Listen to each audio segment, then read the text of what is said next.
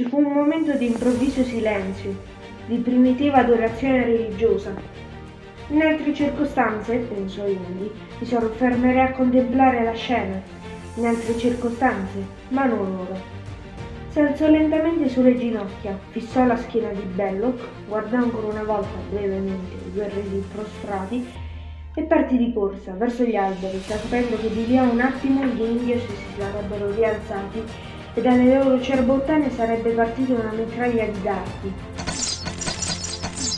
Si tuffò nella macchia, mentre sentiva Belloc che gridava alle sue spalle, strillando una lingua che presumibilmente era quella degli oriti. Continuò a correre a gambe levate, tra arbusti e cespugli, eh, diretto al fiume e all'idrovolante. Correre, doveva correre, anche se non aveva eh, più un briciolo di energia in corpo, qualcosa doveva ancora spremersi da dentro. Correre e nient'altro. Sentì le frecce.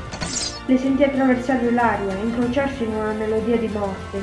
Correva zigzag in una serpentina disperata nel sottobosco. Da dietro gli giungeva il rumore di rami spezzati, di piante calpestate, tutto a un tratto si sentì stranamente strano nel proprio corpo. Non percepeva più la presenza fisica di sé. Ora correva automaticamente, come per un riflesso istintivo. Ogni tanto sentiva una freccia che si conficcava nella corteccia di un albero. Sentiva il battito delle ali concitato degli uccelli e della giungla che si alzavano in volo. Lo squittire di animaletti che fuggivano davanti agli uditi in corsa. Corri, continuò a ripetersi, corri finché non avrai più forza di co- per correre. E a quel punto corri ancora. Non pensare, non ti fermare.